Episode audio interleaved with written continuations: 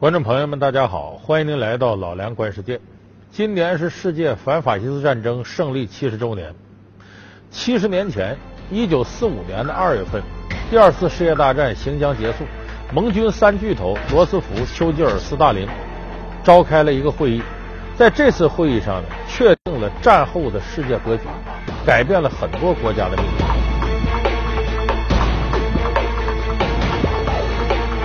那么这个会议呢，就是在历史上争议极大的雅尔塔会议。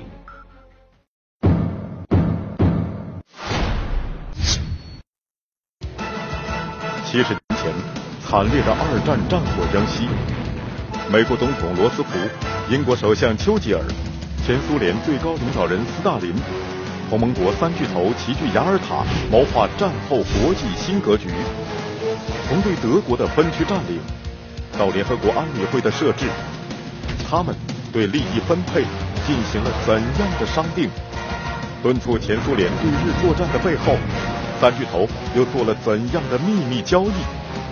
七十年后，又该怎样评价曾经改变世界格局的雅尔塔会议？本期老梁观世界，听老梁为您揭开一九四五年的雅尔塔密约。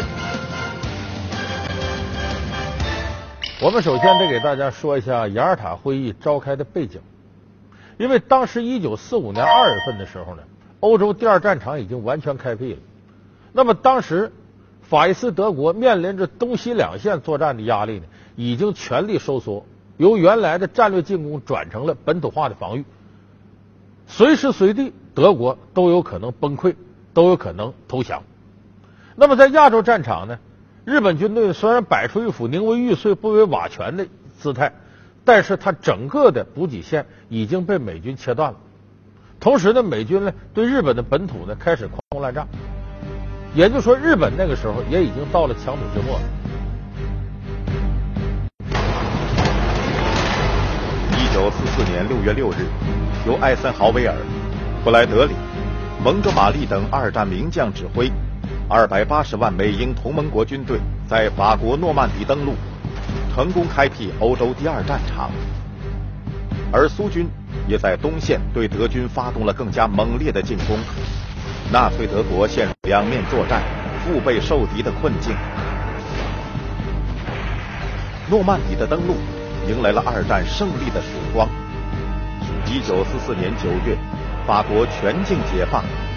欧洲盟军最高司令德怀特·艾森豪威尔接着指挥他的部队击退德军在阿登地区的反扑，突破齐格菲防线，进入德国境内，消灭了大量德军。